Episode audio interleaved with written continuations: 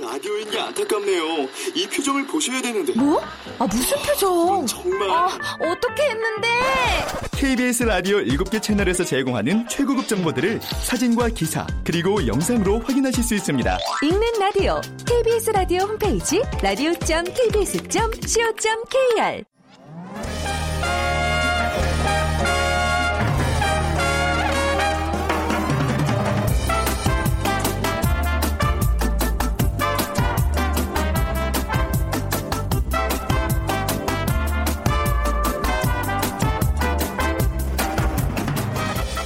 안녕하세요. 빅데이터로 보는 세상 아나운서 최현정입니다.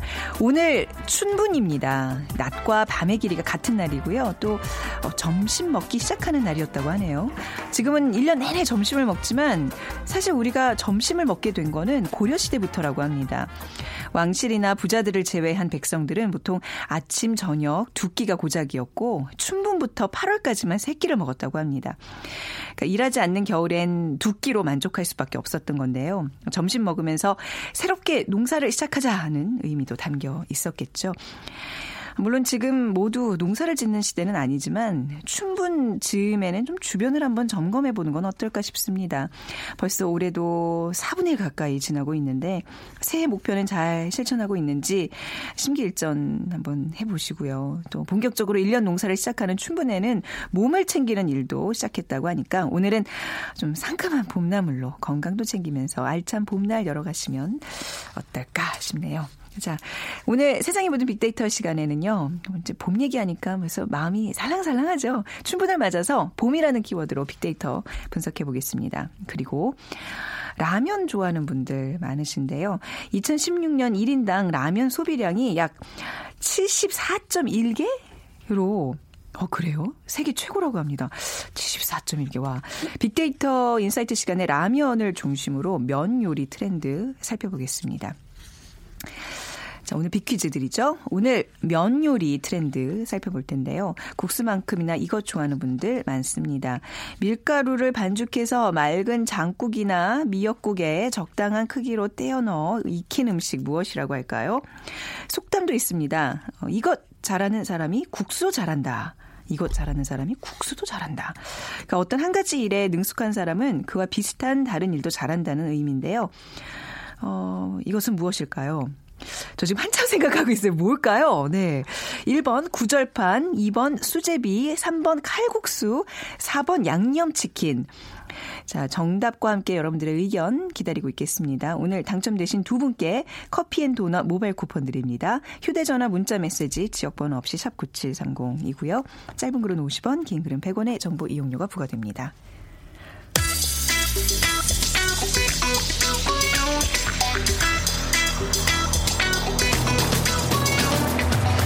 오늘 여러분이 궁금한 모든 이슈를 알아보는 세상의 모든 빅데이터. 다음 소프트 최재원 이사가 분석해드립니다. 네, 다음 소프트 최재현 이사와 함께 합니다. 어서 오세요. 네, 안녕하세요. 네, 주말에는요, 이 외투를 입고 다니기 부담스러울 정도로 날씨가 덥더라고요. 어, 네, 많이 좋았어요. 그죠, 네. 참 좋았죠. 뭐 하셨어요? 어, 저도? 아이들하고 자전거를 탔고요. 아, 딱 네, 좋게. 근데 이제 미세먼지 예, 때문에 아. 조금 좀 걱정은 됐는데 네네. 그래도 또 이 날씨가 또 언제 또 음. 갈지 모르니까 네. 만끽은 했죠. 아, 근데 참이 꽃샘추위 물러가고 이제 아 날씨도 좋아지는데 진짜 이 미세먼지 때문에 좀 안타깝긴 해요. 그래도 봄은 봄이에요. 네, 그러니까 기상학적으로 봄의 시작이 일평균 기온이 영상 5도 이상으로 올라간 뒤에 다시 떨어지지 않는 날부터 이제 봄이다라고 어. 기상학적으로는 아, 돼 이게 정의가 이렇게 돼 있군요. 네. 근데 뭐 네. 지금 어쨌든 봄인 건 맞고요. 네. 그래서 이 그 지금 뭐 보면은 봄, 여름, 가을, 겨울 좀 예전보다 좀 많이 달라졌다라고 느끼는데 사실 겨울이 좀 짧아진 거고요. 네. 그 짧아진 기간이 약간 여름 쪽으로 좀 어, 올라간 게 있어서 음. 전반적으로 가을이 이렇게 달라지진 않았다라고 해요. 그래서 뭐 봄, 여름, 가을, 겨울 이렇게 따져 보면 이 봄이 22%, 음. 여름이 31%, 가을이 18%, 겨울이 29%. 그러니까 100이라고 봤을 때 네. 그러니까 겨, 가을이 상대적으로 아주 짧게 느껴지기 음. 때문에 사람들이 어, 가을에 대해서 좀 짧아졌다라고 느끼는 거고, 네. 그러니까 정확하게 제가 이제 다시 말로 표현하면 네. 봄, 여름, 가을, 겨울이 어, 적당하지 않나. 라고 이게 합니다. 사실 장단음 이게 뭐 틀리긴 하는데 봄, 여름, 가을, 겨울. 아, 역시 아 나운서라 잘 다르시군요. 살렸죠. 네, 어. 역시. 네. 아, 확 다가오는데요. 네, 맞습니다. 네. 봄에 대한 기대감과 이미지는 어떤가요? 어쨌든 이 봄이라고 하면 이제 3월, 4월, 5월을 의미하는데 그러니까 1년 중 처음 맞이하는 계절이 되는 거고요. 네. 그래서 봄이 갖는 의미가 그래서 특별한 거예요. 지난 4년간 3월에서 5월 동안의 봄에 대한 감성은 역시 긍정 감성이 77%로 가장 높게 2014년에 형성이 됐다가 뭐 2016년도 77%로 거의 이제 달라지지 않게 이어지고 있고요. 그러니까 2016년 3월에서 5월 동안 봄에 대한 긍정 키워드는 뭐 좋다, 그리고 사랑한다, 따뜻하다, 예쁘다, 뭐 설레다, 행복하다, 새롭다 이런 어떤 좀 뭔가 기대되는 키워드들이 네. 많이 나타났고 부정 키워드는 뭐 여전히 춥다, 그리고 이제 뭐 두렵다, 그리고 쌀쌀하다. 그러니까 날씨가 네. 어, 생각 만큼 어, 따뜻하지 않다라는 그런 환절기잖아요. 환절기. 네, 감기 그래서. 어, 감기도 많이 걸리시는 네. 것 같고, 그러니까 건강, 안전에 대한 부정적인 키워드들이 네. 봄에 대해서는 약간 부정 키워드로 올라왔습니다. 아, 네, 벌써 봄하면요. 우리도 이제 방송 직전에 4월에 뭐 어디 가서 맛있는 거 먹자, 뭐 어디 놀러 가자 이런 얘기만 계속 아. 했잖아요. 네. 그래서 모든 사람들이 그렇게 좀, 좀 들뜨게 되는 것 같아요. 어떤 키워드들이 많이 나타나나요? 어, 역시 말씀하신 대로 이 벚꽃. 음. 벚꽃이 작년에 11만 7천 건 정도 올라왔고요. 네. 그리고 그 이후에 뭐 날씨라든지 노래, 그리고 뭐 여행, 축제, 뭐 패션 이런 얘기들이 봄에 대한 연관 키워드고 그러니까 봄하면 역시 꽃을 빠뜨릴 수 없는 그래서 네. 이제 벚꽃이 어, 봄의 대표적인 어떤 사람들의 사랑을 받는 음. 그러면서 벚꽃 축제로 인한 사람들의 어떤 뭐 소풍이라든지 뭐 여행이라든지 이런 것들이 다 연관돼서 나올 수 있는 거고요. 그 역시 여의도도 이 벚꽃 관련돼서는 아주 그 인기 있는 지역으로 올라오고 있고 아, 정작 우리가 여의도에서 이렇게 근무를 함에도 불구하고. 막상, 예, 네, 안 우리 가죠. 지금 벚꽃 보러 어디 저 광진구 가자 뭐 지금 그 얘기 계속 했었잖아요. 그렇죠. 조금 좀 어디 어, 가야지 가고 싶은 어, 마음이 가는 생기네. 느낌이 드는 것 네. 같아요. 네. 그래서 봄에 또 기후 관련돼서는 이 봄바람이라든지 또 봄비 또 지금 지난 주말에 있었던 미세먼지, 음. 네. 황사, 뭐 건조 이런 얘기들이 봄에 관련 기후 관련 키워드고요. 어, 역시 지금 미세먼지나 꽃샘추위 언급 미세먼지에 대한 얘기들이 좀 네. 많이 올라오고 있어요. 저희가 벌써 이제 봄이라는 주제로 빅데이터로 매년 이렇게 분석을 했는데 불과 작년 재작년에 비해서 뭐 그거보다 훨씬 더 미세먼지에 대한 언급이 많아지는 게 저는 이렇게 느껴지네요. 어, 올해 맞아요. 미세먼지에 대한 어. 얘기가 많아서요. 그 지난 4년간 3월에서 5월 동안 봄하고 함께 미세먼지가 언급된 경우가 네. 2013년에는 200건밖에 안 됐는데 네. 지금 2016년에는 5천 건. 그러니까는 어. 어, 그 사이에 미세먼지에 대한 어떤 관심과 그리고 실제 사람들이 느끼는 그런 음. 안 좋은 현상들이 많아졌다라는 거고요. 그러니까 봄철이 되면 이 미세먼지에 대한 주의를 각별히 신경 써야 한다고 또 세계 보건기구에서도 이 미세먼지 를 1급 발암물질로 지정했기 때문에 어, 위험성을 지금 인지하고 있어서 관심은 많이 높아졌습니다. 그래서 이 미세먼지에 대한 언급량은 1년 중에 이 3, 4월에 가장 높게 나타났고요. 그러니까는 지금 4월의 언급량이 지금 전월 대비해서 6배 이상 급증했기 때문에 더 지금 미세먼지가 많아지고 있다라는 게 지금 느껴지는 것 같습니다. 네. 근데 또 이제 봄하면 미세먼지와 더불어서 우리가 정말 불가항력 의 어떤 이 존재 충곤증 이거 어떻게 할 수가 없어요. 네, 이 얘기도 많이 나오고 있죠. 뭐 말 그대로 이제 뭐 봄이기 때문에 오는 그런 네. 음. 어떤 춘곤증인데요. 그러니까 봄철만 되면 이 춘곤증이라는 말을 많이 하고 있고 그러니까 네. 겨울이 지나고 따뜻한 봄이 오면서 좀 피곤해지면 졸리는 증상. 또 이게 소화도 좀 안 되는 것 같고 네. 이러니까 봄철에만 나타나는 이제 신체적인 증상을 의미하는데 SNS 상에서 이 춘곤증이란 키워드는 역시 이제 3, 4월에 가장 많이 음. 올라오고 있고요. 그래서 춘곤증에 대한 얘기는 어, 해가 갈수록 조금씩 더 많이 나타나고 있는 그런 데이터를 보여주고 있습니다. 네, 충곤증에 대한 사람들의 반응도 살펴볼까요? 그러니까 춘곤증에 대해서는 이제 졸립다, 뭐 피곤하다, 네. 나른하다, 또 힘들다라는 이야기가 춘곤증의 현상인데요. 그러니까 춘곤증을 극복하기 위해서 사람 들이 달래는 그런 음식들이 네. 뭐 나물이나 홍삼, 또 식초, 달래, 또 과일 음료, 그리고 또 아침밥, 멀티비타민 이런 얘기들을 많이 하고 있고 지금 뭐 활동적인 이야기도 많이들 나오는데 뭐 가벼운 어떤 운동이라든지 네. 또 이런 필요한 숙면을 충분히 취한다. 그리고 운동, 스트레칭, 산책 이런 이야기들도 나오고 있습니다. 네. 충곤증 사실 저는 오늘 아침에 아 이게 내가 봄이라서 이렇게 피곤한가 괜히 괜히 아침부터 졸리거든요. 아, 그 전에도 그러셨던 것 아, 같은데요. 그래요? 네. 월요일만 되면 이거는 이제 춘곤증이 아니라 그냥 월요병인가요? 그렇죠. 네, 아, 네. 언제 얘기를 가장 많이 해요? 춘곤증. 근데 예, 네. 지금 춘곤증의 얘기도 이 시간대와 요일을 좀 분석을 해보면 네. 일단 뭐 시간대는 이제 점심 시간대에 그렇죠. 가장 많이 어, 나오곤 있고 이 요일로 치면은 월요일이 사실 가장 높아요. 그래요. 예. 딱 예. 월요일 딱그 춘곤증이 뭔지 알 것 같아요. 온몸으로 느껴요. 그러니까 네. 예, 월요일 그 다음에 이제 목요일 그리고 음, 와, 어, 화요일. 음. 예 그리고 다네, 어, 월. 수요일 금요일 이 순서긴 네. 한데요. 아, 네. 어쨌든 이 사람들은 이 봄과 함께 춘곤증에 대해서 또 월요병까지 겹침 겹치는 음. 이 월요일 날 가장 피곤함과 춘곤증의 얘기를 가장 많이 하면서 네. 어, 아무래도 지금 어, 이 3월 4월까지는 이 월요일을 좀 조심해야 되는 요일이 될것 음. 같아요. 이게 어떤 날씨 봄 만 되면 항상 춘곤증이 생기는 건가요? 아니면 뭐 최근에 좀 어떤 기후 변화 뭐 이런 게 좀 춘곤증을 좀 악화시키는 건가요? 어때요? 음. 일단 2014년부터 네. 2016년까지 춘곤증에 대한 이야기하는 패턴 그리고 기상 네. 변수 이 상관성을 분석을 했는데 네. 이 분석한 결과 SNS의 춘곤증이 습도나 풍속, 미세먼지, 최저기온, 일교차, 기온 중에서 이 최저기온과 일교차 이 기온과는 상관이 있어요. 네. 그래서 이를 통해서 춘곤증은 풍속과 습도보다는 기온에 밀접한 영향을 아, 받는다라는. 게 일단 데이터상에선 보여줬고 그러니까 일교차가 최저 기온은 이 그 양의 영향을 미치고 기온은 또 음의 영향을 미치는 것으로 봤을 때 날씨가 낮거나 또 높거나 할때 춘곤증의 영향을 좀 받기보다는 이 하루의 일교차가 큰 경우 또 날씨가 더 적당하게 따뜻할 때 영향을 많이 받는다라는 게 이제 춘곤증에서 사람들이 느끼는 네. 가장 좀 큰 영향인 것 같고요. 그러니까 춘곤증은 최저 기온 5.2도에서 8.5도 사이 그리고 또 기온은 또 10.5도에서 13.1도 사이에 또 일교차는 11도 정도에서 가장 많이 언급이 좀 됐고요. 네. 그래서 이를 통해서 알 수 있는 것은 많이 쌀쌀하거나 많이 더운 날씨보다는 약간 따뜻한 날 오히려 음. 더 포근한 날씨에 춘곤증을 더 많이 발생. 그러니까 너무 또 덥다고 해서 이 춘곤증이 오는 건 아니고요. 네. 적당히 따뜻해야지 춘곤증이 온다라는 네. 거고. 그러니까 이런 범위 내에 존재할 경우에 춘곤증의 일평균 언급량이 가장 높게 나타나는 걸로 봐서는 뭐 미리미리 내가 오늘 춘곤증이 올지 안 올지를 좀 알 수 있을 수도 있는 것 같아요. 그러니까 네. 일교차가 좀 큰 날이고 적당히 좀 따뜻한 날 좀 조심해야 되겠네요. 그러니까 그런 날은 좀 점심을 좀 덜 먹는다든지 어, 아니면 그렇죠. 전날 좀 숙면을 좀 취하고 예, 온다든지 점심을 조금 좀 자극적인 걸 좀 드시면서 자극적인 거요? 어, 뭔가 좀 아주 신선하면서 어. 뭔가 프레시한 거를 좀 드시면 아. 조금 더 어, 효과가 있지 않을까. 그러니까 그럴 때는 진짜 봄나물 같은 거 네. 그런 거 많이 먹는 게 제일 도움이 되는 것 그렇죠. 같아요. 과일 같은 것 좀 어떻게 드시고요. 이겨내세요? 춘곤증을? 어, 저는 네. 춘곤증이 사실 없어요. 없죠. 네. 항상 쌩쌩하세요. 네, 보면. 저는 이렇게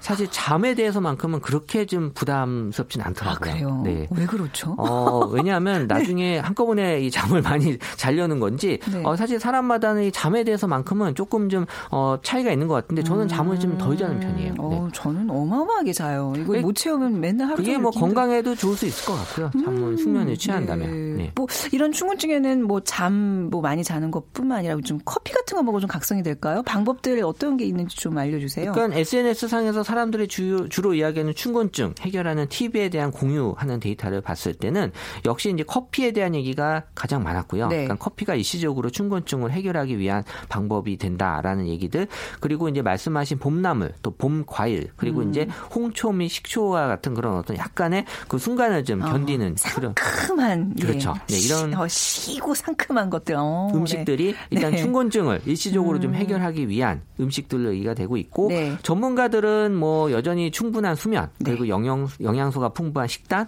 그 규- 규칙적인 식사를 하라는 그런 얘기들 많이 하시는데 특히 이제 비타민 소모량이 겨울보다 한 3배에서 5배 정도 더 많기 때문에 네. 이를 보충해 주기 위한 음식으로는 생선이나 두부, 채소, 그러니까 단백질과 비타민 이런 것들이 포함된 음식을 좀 즐겨 먹는 것이 어, 많이 도움이 된다고 전문가들은 얘기하고 있습니다. 아, 이 네. 제철 음식 특히 요, 요 때는요 봄동에다가 달래 좀 넣고 겉절이를 아주 식초를 많이 넣어서 아주 그냥 시게 먹으면 그것만 어. 드시면 되는데 뭐 다른 그런 또 알코올이 같이 곁들이게 아, 아, 왜, 되면 그래? 아 무슨 소리세요? 예, 네. 나 알코올이라니요. 네. 월요일 아침부터 별소리를 다 하네. 아, 아니 이제 더 네. 즐거운 시간을 가질 수 있다라는 아, 네. 거죠. 아, 빨리 마무리해야 되겠다. 이 소리 나오기 전에. 오늘 보험이라는 키워드로 함께 빅데이터 분석해 봤습니다. 다음 소프트 최재원 이사였습니다. 고맙습니다. 네, 감사합니다. 어서 가세요. 네. 네.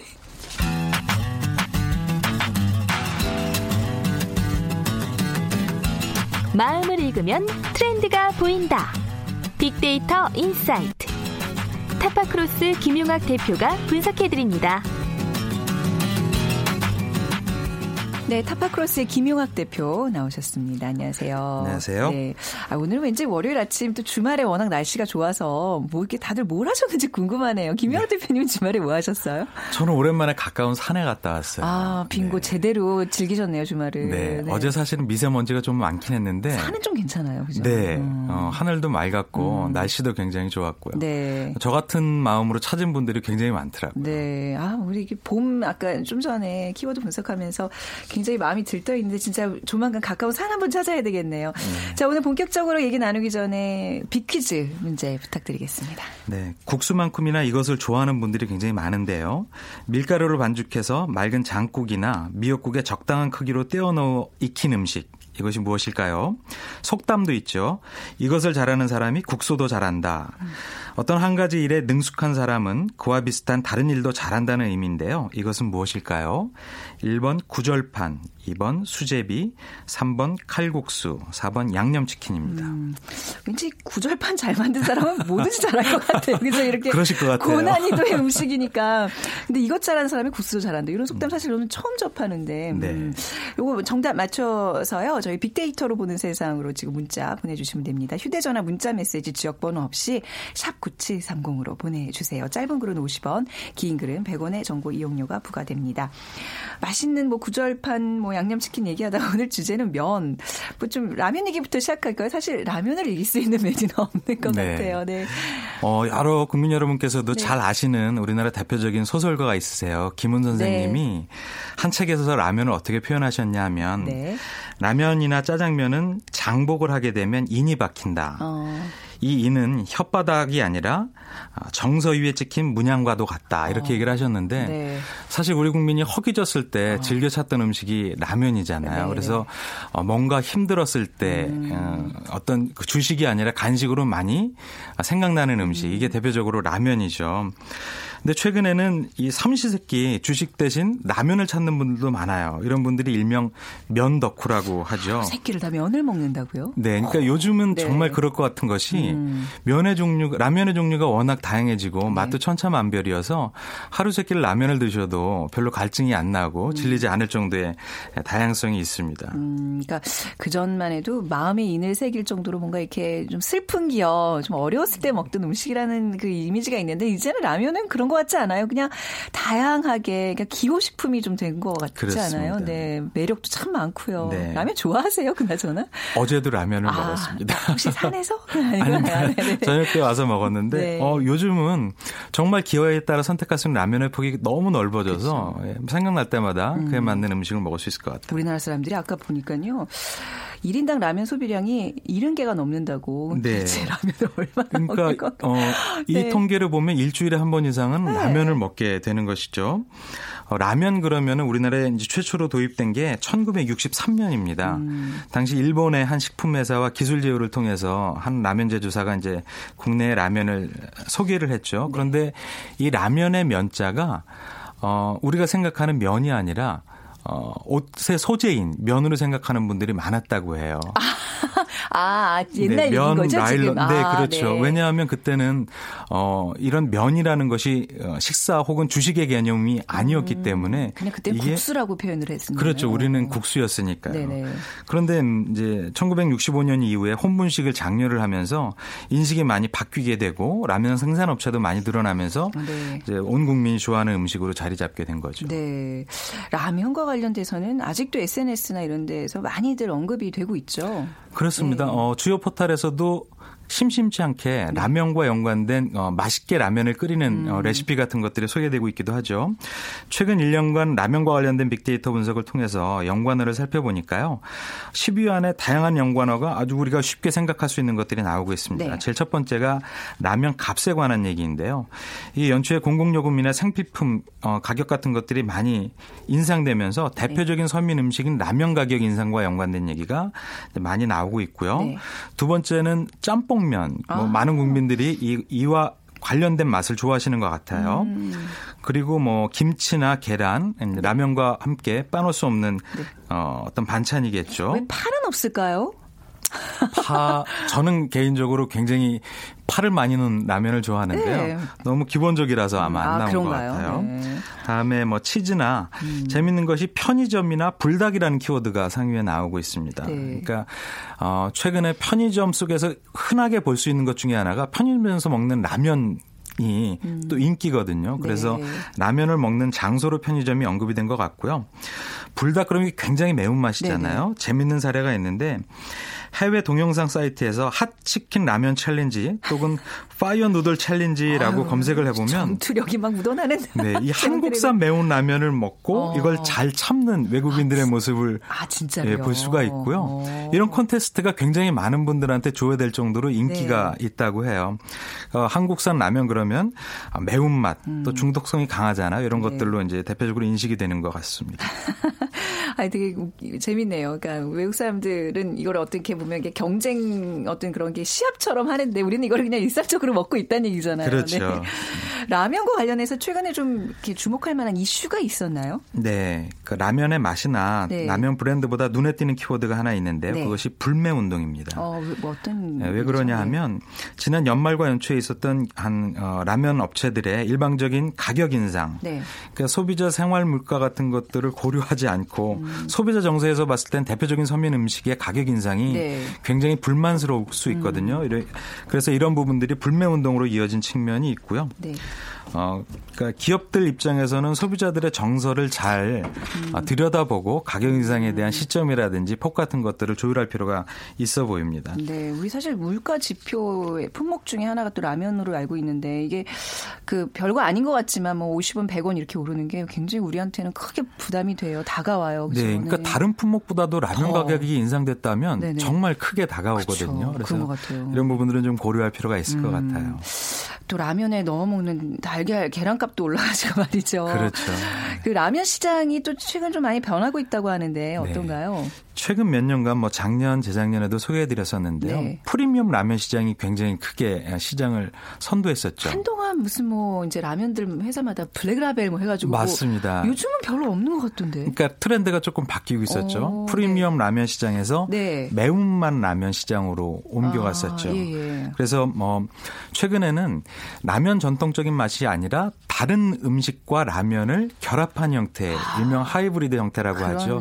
네. 어 뭐 무슨 무슨 찌개만 네. 라면, 뭐 육개장 뭐. 맛이 나는 그렇습니다. 라면, 네, 뭐. 짬뽕 맛, 네, 곰탕 맛이 나는 네. 라면도 있고요, 네. 장국 맛이 나는 음, 라면도 있고 그러네요. 이런 형태로 이제 라면의 형태도 트렌드를 타고 많이 바뀌고 있죠. 네. 뭐 최근에는 치즈 와 불닭 맛이 나는 볶음면 형태의 라면이 선보이면서 아, 이런, 이런 제품이 것, 있어요? 완제품으로 팔아요? 예, 완제품으로 그리고 이런 아. 것이 이제 여러 업체들이 어, 동일한 이제 비슷한 네. 맛의 형태를 가지고 제품을 음. 출시하고 있고 이런 것들이 뭐 중국이나 인도네시아처럼 라면에 좀 익숙한 동남아시아로 네. 많이 수출되기도 합니다. 그래서 해외 음. 시장을 개척하는 데 좀 적극적인 모습을 보이기도 하고요. 최근에는 이 라면 하나가 아 이걸 하나 먹으려면 조금 부족한 듯하고 네. 두 개를 먹자니 좀 부담스러운 형태의 소비자들도 있거든요. 네. 그래서 이런 부분들을 해결한 1.2인분 제품의 음. 예, 라면도 나와서 소비자들한테 큰 공감을 얻고 있기도 합니다. 어, 약간 대용량 라면들 이렇게 본 것 같기는 해요. 그렇습니다. 네. 올해 트렌드 같은 경우에는 비국물 라면이 굉장히 인기를 끌 것으로 아, 보이는데요. 맞아요, 맞아요. 그렇네요. 볶음면 이런 류들이 많네요. 그렇죠. 비빔면 그러니까 이런 것들. 비빔면은 네. 있었는데 네. 비빔면의 맛의 형태도 조금 어, 다양화되고 있고 빨간 소스가 아니라 왜 오리엔탈 어떤 그런 드레싱 같은 걸로 넣어가지고 한 그런 것들 많더라고요, 요즘. 네, 네그 네. 간장 맛 나는. 네. 네. 간장 맛도 나고 네. 새콤한 맛도 나는 형태의 비빔면도 나오고요. 어, 볶음면 형태. 그러니까 네. 면을 볶는 것 같은 경우는 동남아시아의 대표적인 음, 식이잖아요 네. 그 그런 맛의 라면 같은 것들도 음. 올해 출시를 하면서 국내 라면 업체 같은 경우는 크게 한 다섯 개 업체가 주도를 하고 있는데 네. 1, 2위 업체가 아닌 형태에서는 새로운 제품을 개발해서 시장에 출시하는 것들이 어, 역전을 노리는 주요 전략 중의 하나잖아요. 음. 그러니까 소비자들의 공감을 얻을 만한 새로운 맛의 라면 출시가 네. 굉장히 어, 러쉬를 이루고 있는 상태입니다. 왜 예전에도 이제 우리가 그 편의점에서 이런 뭐 몇 가지를 이렇게 콜라보해서 나만의 레시피를 갖는 뭐 이런 것들이 유행이라 그랬는데 네. 그게 이미 이미 라면 시장에서는 이미 일어나고 있는 것 같아요. 예전에 왜 그 짜장면 맛 나는 라면과 그렇죠. 그 얼큰한 네, 그 맞습니다. 면발 굵은 거와 이렇게 섞어서 볶아서 먹는 뭐 그 유행이었었는데 네. 그게 팔더라고요. 맞습니다. 네. 그러니까 모디 슈머가 시장을 선도한 그런 형국이 되는 거죠. 네. 네, 모디파이와 컨슈머의 합성어였는데요. 네. 제조사에서 제시하는 표준의 제조법을 따르지 않고 자신만의 요리법으로 음식을 재청정하는 이런 것 이런 소비자의 형태가 많아지다 보니까 음. 어, 식품의 생산업체 가 그런 것들을 받아들여서 새로운 제품으로 만들어내는 네. 어, 그런 성향들이 나오고 있는 것이죠. 네. 뭐 짜장라면 같은 경우도 더 굵고 쫄깃 쫄깃한 면발 그리고 불맛이 느껴지는 풍미 네. 뭐 이런 것들의 어, 소스를 개발해서 소비자들의 입맛을 사로잡은 경우들도 네. 있고요. 또 프리미엄 라면 같은 경우에도 좀 더 근사하고 멋진 맛을 그러니까 미식의 기준이 높아진 네. 소비자의 취향을 이제 받아들여주고 음. 있는 것이죠. 그런 형태로 라면이 나오고 있기도 합니다. 네, 그 프리미엄 라면을 전 굉장히 좀 좋아했었는데 요즘 점점 들어가는 추세거든요. 근데 네. 그왜 건더기를 잘 건조시켜가지고 이렇게 끓였을 때 진짜 왜 그 생 야채를 이렇게 직접 요리한 것 같은 그런 느낌을 주는 그런 기술. 요거 조금 아쉽기는 해요. 그게 네. 좀더 진화하면 네. 더 좋을 것 같다는 생각이 드는데. 아, 저는 입맛이 저렴해서 그런지 제가 요즘 푹 빠져 있는 라면이 네. 하나 있는데 네. 어 많은 분들이 좋아하는 찌개 맛. 네. 우리가 그 찌개를 먹을 때는 라면 사리를 넣어서 꼭 많이 먹는데 부대찌개 말씀하시는 맞습니다. 네. 부대찌개만 라면이 네. 너무 맛있는 거예요. 어. 그래서 어, 화장을 하고 싶을 때는 네. 꼭 이제 그런 라면을 먹게 되는 것이죠. 네. 아, 진짜 정말 골라 먹는 재미가 예전만 네. 해도 뭐 이렇게 상표 회사의 대표 브랜드 몇 개밖에 네. 없었는데 요즘 왜 마트에 라면 코너 가면 정말 네. 어마어마하게 쌓여 있잖아요. 맞습니다. 무엇을 골라야 될지 몰라서 항상 주저주저 했는데 근데 앞으로 라면은 어떤 쪽이 조금 이렇게 더 발전하고 사람들이 네. 사랑을 받을까요? 어, 제가 그런 부분을 착안할 수 있는 네. 어, 온라인상에 나와 있는 꿀팁을 몇 가지 소개해 드릴게요. 예. 해물로 끓이는 라면에는 쌈장을 한 스푼 넣으면 맛이 풍미가 훨씬 더 강해진다는 어, 꿀팁이 있고요. 그 얘기 들었어요. 네, 네 쌈장. 네. 학창 시절에 먹었던 라면 맛을 느끼고 싶으면 설탕을 반 숟가락 넣으면 어? 예, 학창 시절의 입맛대로 먹을 수 있고 어. 감칠맛을 느낄 때는 식초를 넣거나 네. 어, 먹었던 국이 남아 있으면 라면의 육수로 활용을 하거나 맞아요, 맞아요. 비린 맛을 잡을 때는 커피가루나 마늘을 조금 집어넣거나 어? 느끼한 거 싫을 때는 핫소스를 넣거나 네. 고소한 맛을 느끼고 싶으면 우유를 집어넣거나 우유요? 네. 근데 이것이 음. 아까 말씀하셨던 소비자들이 좀 좀더 맛있게 먹을 수 있는 음. 방법을 고안해서 네. 어, 온라인상에서 크게 공유되는 팁이거든요. 음. 라면 제조업체도 소비자 기호의 변화를 이런 식으로 잘 따라잡으면 음. 어, 훨씬 시장 확대의 기회가 넓어질 것 같고요. 네. 그러니까 라면 같은 경우는 워낙 다양한 연령층에서 가장 친근한 메뉴로 소비되는 이런 식품이기 때문에 네. 성장 가능성은 훨씬 더 높아질 것 같은데 음. 소비자들의 미식의 기준이 훨씬 더 높아지기 때문에 네. 이런 부분들을 아, 제조 단계에서 잘 반영해야지만 어. 소비자의 선택을 받을 수가 있을 것 같습니다. 우리가 흔히 뭐 예전에 마늘 좀 넣어 먹고 무슨 뭐 치즈 넣어 먹고 이런 것들이 나만의 아주 비밀스러운 어떤 레시피라고 생각했는데 아주 흔하게 이제 상품으로 다 팔고 있고 그렇습니다. 지금 사실 우리 세대들도 그랬지만 이제 지금 어린이들도 라면 끓여주면 다 너무 좋아하잖아요. 네. 사실 이제 부모 입장에서 못 먹게 해야 되는데 그렇죠. 워낙 좋아하니까 그 아이들이 크면 또 다른 어떤 라면 시장의 어떤 빅뱅처럼 뭔가 큰 변화가 있을, 있을 것 같다는 생각이 들어요. 네, 어렸을 네. 때 엄마 맛과 네, 네. 그 자신 가정만에서 지켜지는 음. 레시피 같은 맛을 기억하게 될 테니까요. 그렇죠? 그런 것들이 이제 많은 사람과 공유되는 것이 음. 최근의 life 패턴이니까 네, 그런 어떤 추억 레트로 같은 음. 것들을 가질 수가 있는 것이죠. 네, 왜 편의점에서 도시락들도 예전에 처음엔 저가로 시작했다가 요즘은 프리미엄 도시락 막 만 원 넘고 막 이런 것도 있잖아요. 네네. 라면도 좀 그런 식으로 굉장히 그 차별화가 되지 않을까. 그렇습니다. 이미 그런 예, 현상들이 종종 보이고 있고요. 네. 그러니까 소비자 기호가 확대되는 것만큼 음. 아주 프리미엄의 네. 취향을 간직하고 있는 소비자들의 욕구를 충족시킬 제품도 음. 틀림없이 나오고 더 성장할 걸로 보이죠. 네. 자, 앞으로도 계속해서 발전 가능성이 무궁무진한 라면 시장에 대한 얘기 를 나눠봤습니다. 어, 라면 먹고 싶다. 네. 점심에 라면 드세요, 오늘. 네. 오늘 말씀 잘 들었습니다. 들었습니다. 감사합니다. 감사합니다. 네, 타파크로스의 김용학 대표와 함께했습니다. 음, 라면 냄새가 어디서 막 나는 것 같은데 오늘 비퀴즈 정답은요. 수제비입니다. 수제비에 라면에 수제비 약간 떠서 넣는 것도 굉장히 맛있는데 말이죠. 5512님 어릴 땐 정말 엄마가 해 주시는 감자 넣은 수제비가 최고의 한 그릇 음식이었는데 그리워집니다 하셨고요. 또 6759님 아, 충분히 이제부터 본격적인 봄이 되는 것 같습니다.